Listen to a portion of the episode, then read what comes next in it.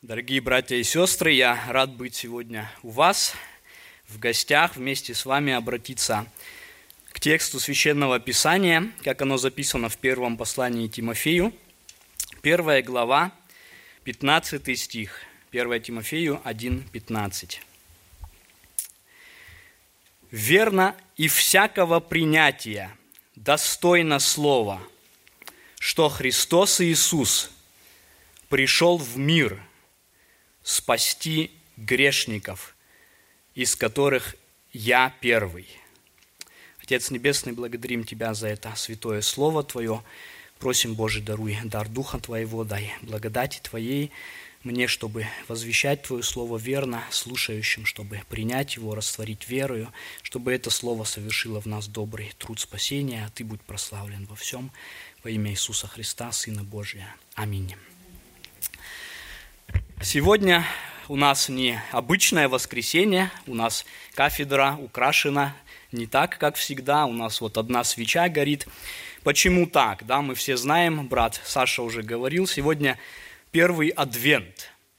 Что это за праздник такой? Вот чему сегодня радоваться в этот праздник, если в нем вообще, ну, в чем суть его?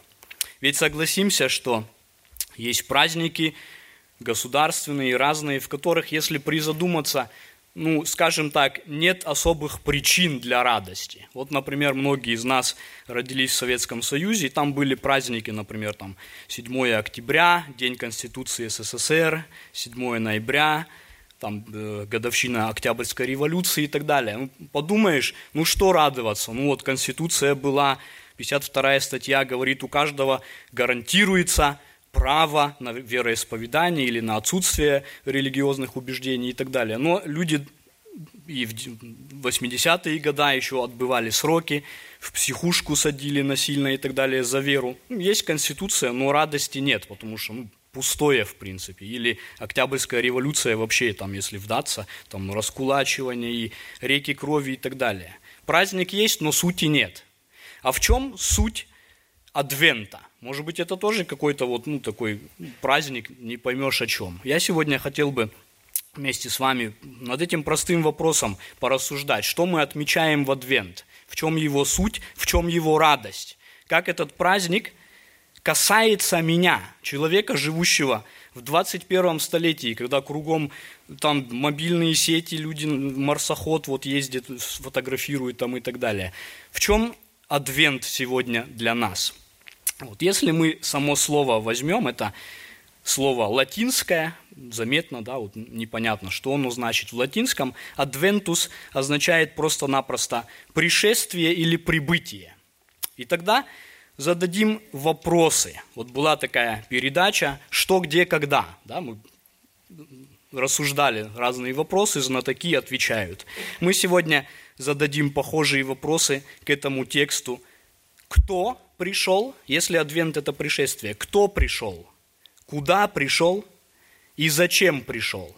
И когда мы порассуждаем, я надеюсь, что по милости Божией мы поймем больше, в чем радость этого праздника и в чем его взаимосвязь с моей жизнью сегодня.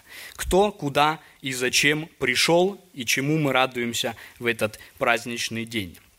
Вначале, однако, я хочу, чтобы мы отметили качество того текста, качество того сообщения, которое говорит нам о смысле этого праздника. Вот этот стих из 1 Тимофею, короткий стих, известный стих, но он может быть лучше, чем какой-либо другой стих, дает нам сегодня понять вот эту истину о смысле этого праздника. Качество его. Смотрите, как начинается этот стих. «Верно и всякого принятия достойно слова». Это слово, которое говорит, что Иисус Христос пришел в мир спасти грешников, оно верно и всякого принятия достойно. Давайте на, на секунду задумаемся, как мало сегодня вещей и слов, о которых можно сказать, это верное слово.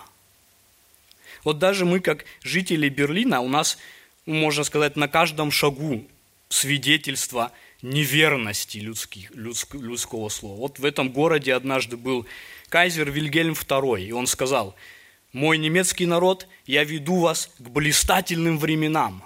И потом началась Первая мировая война, и немецкие мужчины, и другие мужчины со всего мира барахтались в грязи и в крови и так далее. Неверное слово оказалось. Позже политик Вальтер Ульбрихт, э, глава ГДР, сказал, никто не собирается строить стену. Через несколько недель стена разделила город на несколько десятилетий. Неверное слово тоже оказалось. Или сегодня вот сказали, международный аэропорт Шонефельд мы откроем в 2011 году. Сегодня там дальше там стройка идет и так далее. Неверное слово оказалось. Можно сказать, ну да, это политики, это вот там дельцы, они, у них своя выгода, это все грязные дела, ну все. Но даже когда, возьмем такой пример, двое молодых людей стоят, одетые в костюм, в белое платье, и перед свидетелями, перед родителями, перед друзьями они говорят, я обещаю тебе взять тебя в супруги, взять тебя в супруга. Они говорят, да, торжественно. Все радуются, все хлопают, они украшены, день праздничный. Спустя некоторое время между ними разлад, между ними ссоры.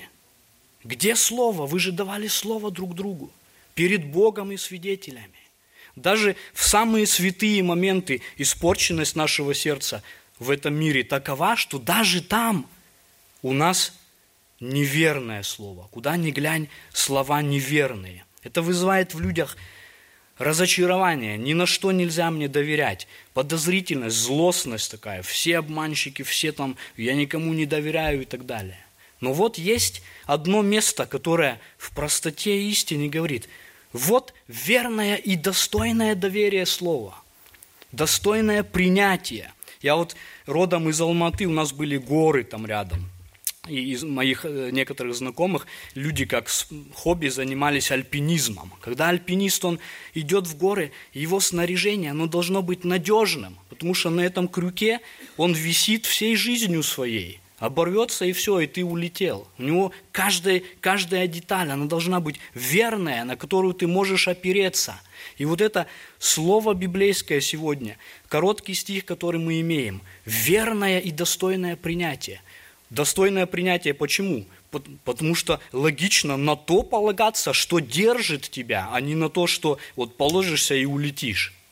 Разумно опереться на достойные вещи. И вот такого характера это слово. На него можно всей своей жизнью, можно и нужно. Потому что, когда Павел говорит, оно достойно принятия, он призывает, значит, оно достойно, чтобы ты поверил ему.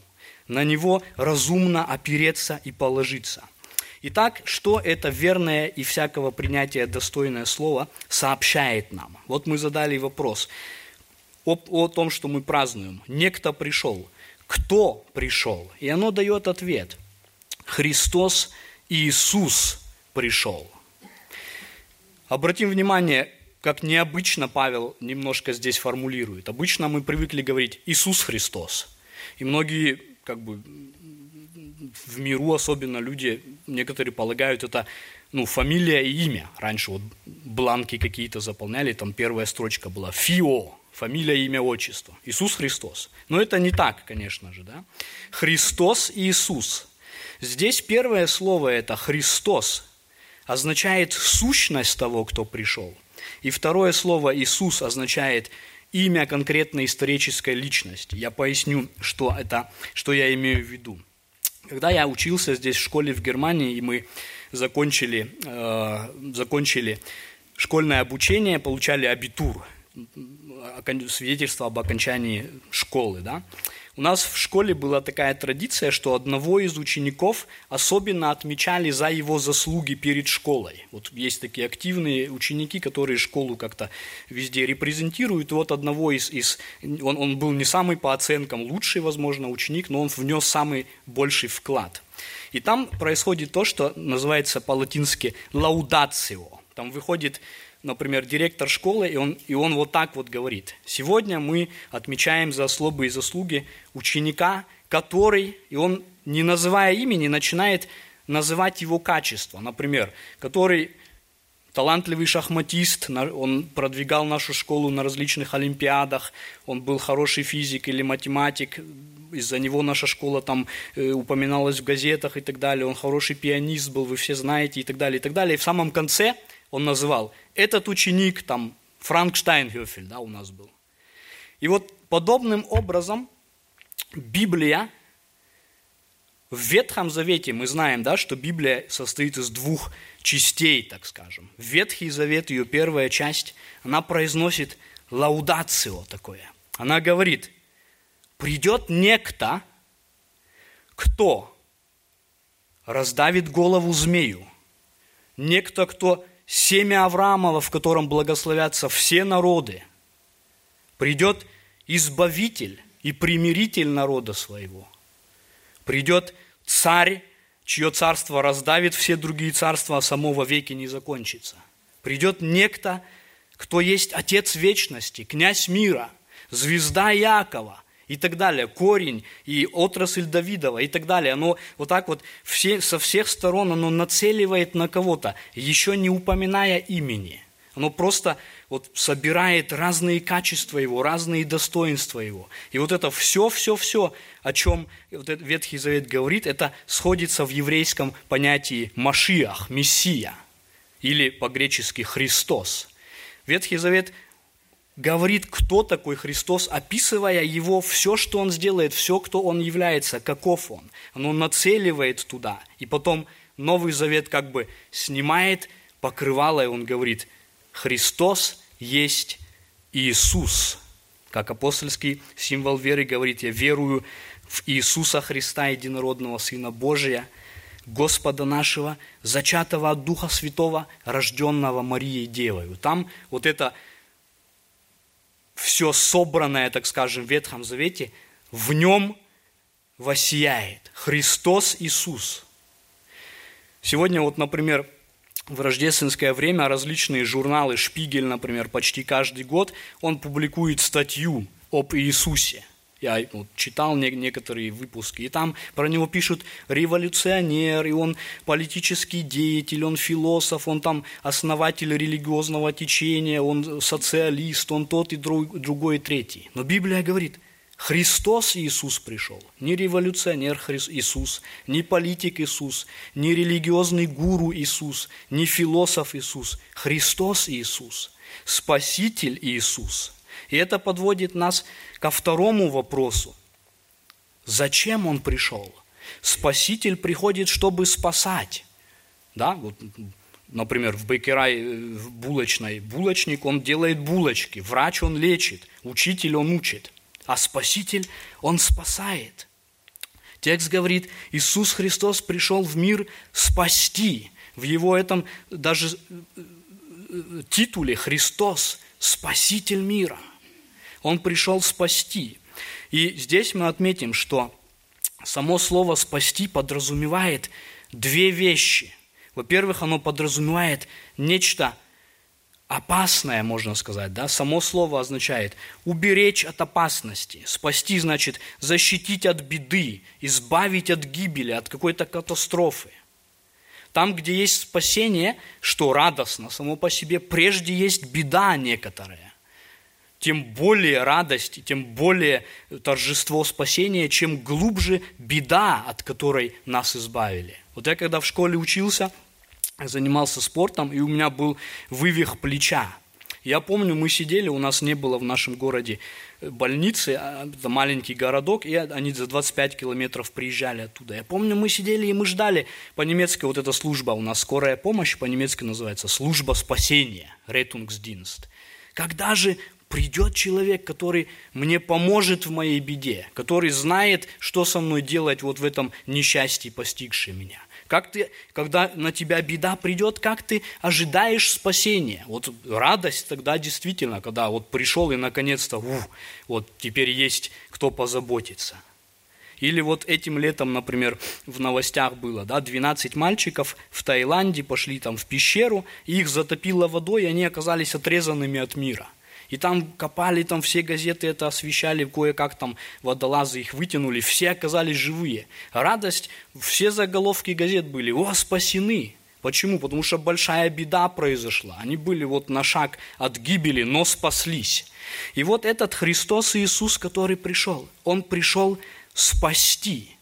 И тогда мы зададим вопрос, а Что за беда такая, от которой Он пришел спасти? Вот если мы на нас взглянем в это утро воскресное, что с нами за беда? Ведь мы вроде бы ну, спокойно все сидим на стульях, и как бы все так уютно, свечка горит, потом мы пойдем пить кофе или там общаться. Мы же вроде не находимся в беде какой-то, вроде бы все же хорошо. Или нет? И вот чтобы нам понять вот эту радость Адвента, радость, вообще смысл этого стиха, нам нужно осознать, в чем наша беда заключается. И этот стих говорит, пришел спасти грешников. Грех, оказывается, вот та беда и опасность, от которой Иисус Христос пришел спасти мир. Грех. Мы часто не, не отдаем этому должной серьезности, насколько грех бедственен для нас. Человек, я должен сегодня прямо сказать, это моя обязанность перед Богом, предостеречь, что грешник, он в беде находится. Грех это не просто какая-то, ну вот, ну, такая мелочь неприятная. Грех это опасность. Грех это беда, для которой никто иной, как сам Сын Божий пришел, понимаете, да? Например, если коленку поцарапает ребенок, я могу ему сам йодом помазать. Если там что-то особенное произошло, там перелом сложный или какой-то, там должен специалист быть. Из этой беды пришел никто иной, как Божий Сын спасти мир. Никто из людей, никто из мудрецов каких-то не мог ею заняться, так скажем. Грех – это беда. Послание римлянам, 6 глава, 23 стих, говорит, «Ибо возмездие за грех – смерть, а дар Божий – жизнь вечная во Христе Иисусе Господе нашем». Последствия греха – гибель человека. Это не, не мелочь какая-то. И сегодня мы, даже как христиане, мы часто не понимаем всего веса этого. А, а люди в миру не только не понимают, даже стремятся к этому. Человек, согрешая, друг друга бывает поздравляет и рад, делится как радостью. Ну вот, например, в школе ученик не подготовился к экзамену или не понимает и так далее, сделал шпаргалку, где-то там потихоньку подсмотрел, написал и прошло. И он пишет там, ребята, проехала, смог, и радуется, супер, мог бы завалиться, а прошел. И он не понимает, ты же обманул, ты же себя обманул, во-первых, потому что ты себе вредишь. Знание это ж тебе надо, это не учителю надо. Во-вторых, ты обманул там, родителей, обманул учителя, обманул того, кто штемпель ставил тебе на, на твой этот, э, ну, табель там. Обман. А человек радуется, супер. Я езжу, например, с работы по пятницам, там поздно домой, и я вижу картину, когда молодые люди, вот в пятницу у них начинается вот дискотека и все такое – я видел такую сцену, девушки уже там разнокрашенные, там одетые, они прям в вагоне метро, вот как вот такая лошадь беговая, она прям с копытами скребет, чтобы вот рвануться. И они прям там танцевали уже в метро, не, не, не дожидаясь, уже настолько вот, ну, тянет так, так скажем. И потом они ждут, о, это время, где мы пофлиртуем, где какая-то история там закрутится. Потом они пишут, может быть, смс о, такого классного парня встретила, или я был с такой классной девочкой в это, в это э, выходные. И они поздравляют друг друга, гордятся этим, стремятся к этому. Хотя это гибель для них – Понимаем ли мы вот это, когда мы ссоримся, когда мы делаем какие-то, там, за спиной про кого-то сказал или там рассказал там грязную шутку или еще что-то, что мы душу свою оберегаем на гибель этим самым. Это грех, который губит нас. Бог дал заповедь, и эти заповеди, когда мы нарушаем их, они просто как закон, они действуют. Если я там с десятого этажа прыгну, есть закон притяжения земного. Он добр, когда я хожу по земле, мне хорошо, что я не улетаю в космос. Но если я против этого закона делаю, он сломает меня. Тот же самый закон. И когда человек заповедь Божию нарушает, он ввергает себя в опасность. возмездие за грех – смерть. Когда я был еще мальчиком у нас на даче, папа мой ставил мышеловки. Знаете, мышеловка, да, туда сыр кладешь, мышка его берет и раз ее убивает. И один раз он показал, так вот ее вот эта скоба, она так ударила, у нее вылезли оба глаза вот так от этого удара, настолько сильно. А ведь за секунду до того эта мышка, она, ну, я не скажу, что она там думала или радовалась, она мышка, но она набросилась как на добычу на это. Супер, сегодня я получил вот что-то. И человек набрасывается на грех, он там утаил где-то налоги, он где-то еще, и он, ха, ты представляешь, нам больше начислили в этот год, мы можем там лишний отпуск сделать, мы можем там то или еще что-то. И он не понимает, что в следующий момент последствия тебя прихлопнут так, что ты погибнешь, потому что нарушение заповеди смертельно для каждого из нас. И вот это вот нам нужно понять, чтобы мы оценили – глубину и радость того, что Бог сделал для нас, о чем мы вспоминаем в Адвент и Рождество, что Спаситель пришел, который спасет от беды, спасет грешников. Здесь третье, о чем мы хотим сказать, куда Он пришел. Очень, это очень важный вопрос, я хочу, чтобы мы его осмыслили в этом стихе. Пришел в мир – как бы, ну и, и что, а куда еще прийти? В мир пришел. Здесь есть два последствия. Он пришел не куда-то, а пришел в наш мир, сюда, в нашу среду. Однажды, до того, как я в Берлине жил, я жил на севере Германии, там мои родители до сих пор живут, это маленький городок, он называется Штрасбург. Есть еще большой город, который во Франции находится где там органы Европейского Союза имеют заседание, тоже называется Штрасбург. И вот однажды была ситуация, нам прислали пакет из Казахстана, по-моему, это было.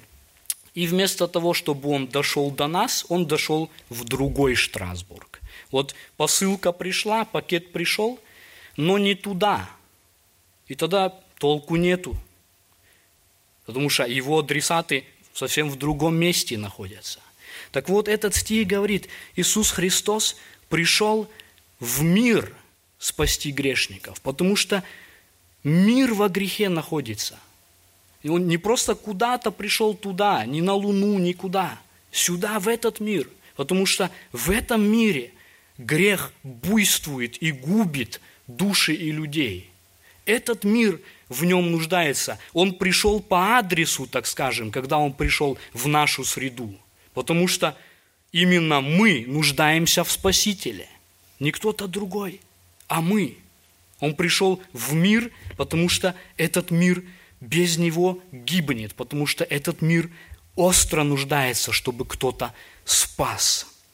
И во-вторых, когда мы говорим, он пришел в мир, это означает не только к другим, которые где-то далеко, но к каждому из нас.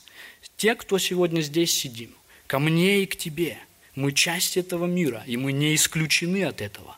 Мы в том же грехе, мы в, том же, в той же неправде перед заповедями Божьими. И мы в то, часть того же мира.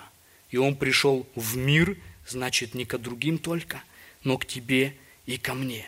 И вот это осознание в заключительных словах мы видим, что Павел имел его в полной мере. Он говорит, он пришел спасти грешников, из которых я первый.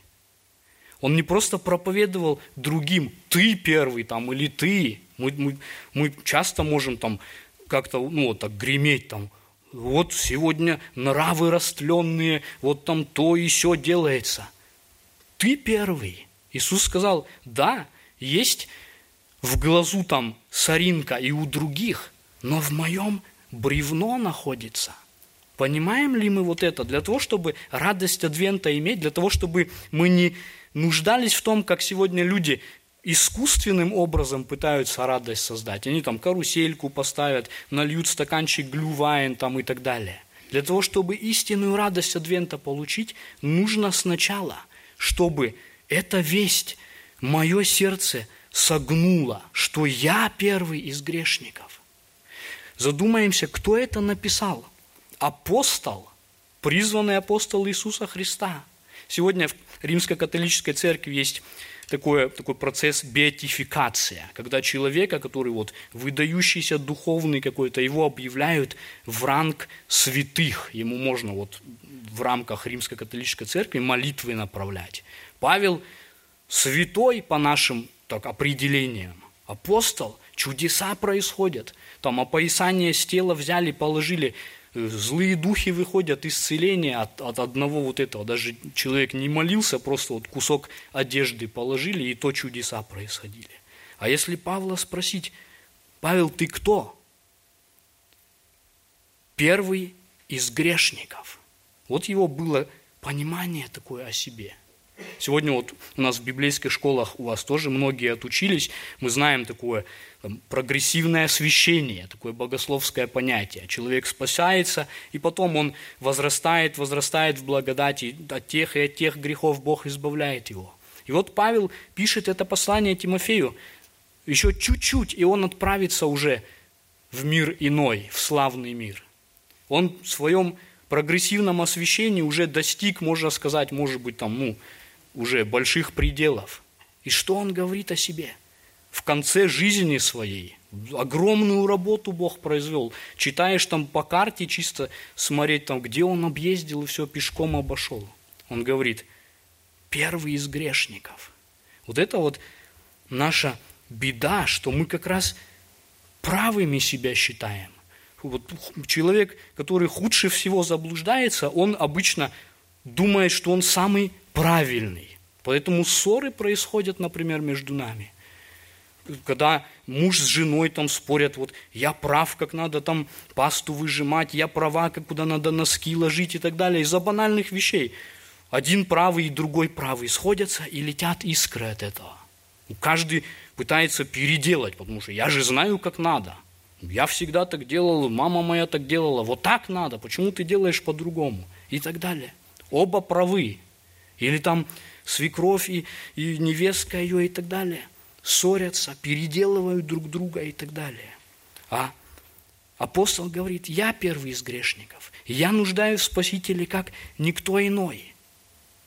Потому что я нарушитель заповеди это, его совесть Бог пробудил. Это не какая-то фигура риторическая, что Павел, вот он так ну, таким вот о себе написал, чтобы впечатлить кого-то. Я первый из грешников такой-то. Он так мыслил, он так подходил к жизни. Первый из грешников. От этого его смирения, от этого его вот это вот ухватывание за Бога. Он знал, откуда он пришел, что он был гонитель церкви, враг Иисуса Христа.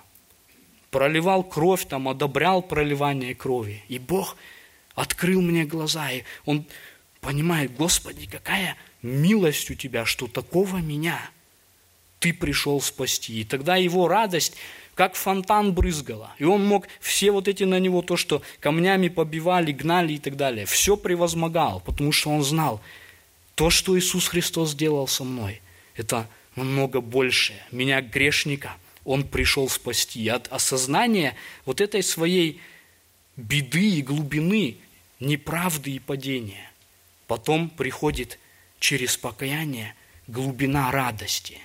Если я сегодня не осознаю себя таким, если я, может быть, думаю о себе, ну, я респектабельный человек, да, не, не без слабости, ну, братья тоже вот наблюдал втихаря, как он с женой говорит, тоже там свои скелеты и так далее. Если сердце не сокрушилось, тогда нет и радости. Тогда человек, ну вот он пришел в церковь, бросил курить, может быть, и вот все, да, тогда. Тогда что радоваться? А когда он действительно осознал, Господи, как я перед Твоими заповедями виноват, сколько во мне того, что никто из людей, может быть, не знает. Самые противные вещи, они как раз там, где никто не достигает за нашу маску туда. Можем наружу там улыбаться, там шутить, делать какие-то полезные дела и так далее. Кто-то, может, скажет, этот брат, он такой, он всегда там, он проповедник или еще кто-то. А он внутри знает, там есть там зависть, которая щемит меня. Или есть раздражительность, или есть какие-то, или гордыня, может даже как раз не знает, она его там оскверняет. Перед Богом он в беде из-за этого греха. И когда человек вот это осознает и сокрушается, тогда адвент и Рождество действительно делаются для него истинно радостными праздниками. Свет пришел в мир, чтобы озарить и прогнать вон тьму, которая в моем личном сердце находится. Дал бы Бог, чтобы вот это слово, которое мы рассматривали сегодня, верное и достойное принятие, чтобы мы приняли его к себе, чтобы мы осознали и пришли в это положение пред Тобой, Господи, я вижу себя как худшего из грешников. Ни жена виновата, ни, ни свекровка, ни тот и ни тот. Я виноват прежде всего. Я прошу у Тебя прощения. Я ищу примирения. Я осознаю, насколько глубоко я пал, но также осознаю вот эту весть, которую ты мне хочешь донести, что родился Спаситель. Этот Спаситель, в чем радость, что он родился, и однажды он пошел на крест Голгофы, этот самый Иисус Христос, родившийся в Вифлееме. И там то, что за наш грех суждено было бы нам, возмездие за грех смерть, постигло Его.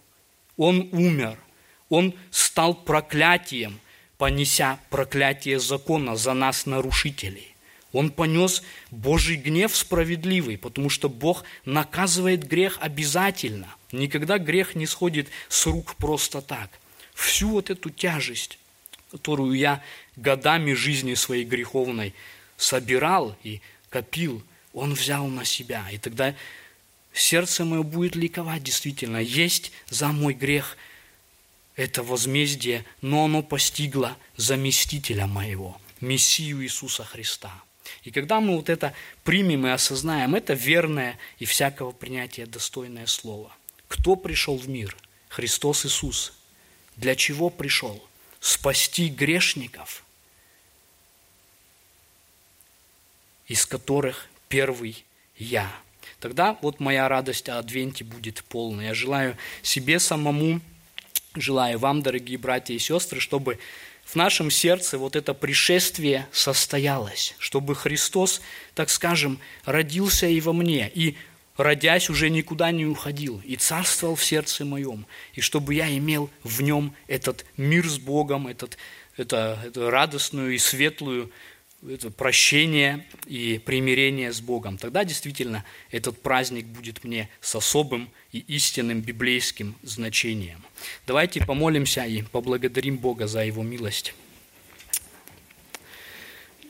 Отец Небесный, мы благодарим Тебя, что Ты дал это истинное Слово, верное, достойное всякого принятия, что Иисус Христос, Твой единородный Сын, пришел в мир, мы вспоминаем об этом совершившемся историческом событии. Он родился от Марии в Вифлееме, в Вифлееме, что он э, вырос и однажды пошел на крест Голгофы за нас, чтобы спасти нас от этого проклятия закона, от погибели греха, Господи, которое мы навлекли на свою жизнь, нашим состоянием испорченным, нашими злыми делами, которые которыми мы где-то упивались, даже если мы делали их по незнанию, прогневляя Тебя.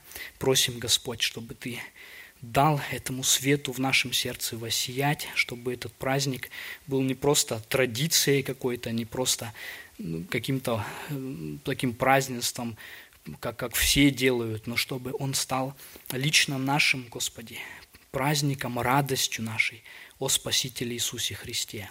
Благодарим за весть Евангелия, просим, чтобы эта весть наше сердце преобразила, чтобы мы осознали со всей глубиной, как мы потеряны без Тебя, как мы без Тебя, Господи, в какой участи находимся, насколько грех разрушителен, насколько он серьезен, чтобы мы смирились пред Тобой, чтобы раскаяние пришло, обращение от злых путей, Господи, чтобы Ты сокрушил сердце, дал понимание, что я первый из тех, кто нуждаюсь в Спасителе, я виноват пред Тобой, я нахожусь, Господи, в неправильном положении, спаси меня, Даруй, Господь, чтобы Сын Твой в моей жизни воссиял, чтобы это пришествие Его состоялось и в, мою, в мое сердце, в мою судьбу. Благослови, Господь, всех слушающих сегодня, чтобы в них Слово Твое произвело обращение, покаяние, радость, мир с Тобой. Тебе за все да будет честь, слава и хвала, ибо Ты достоин. Во имя Иисуса Христа. Аминь.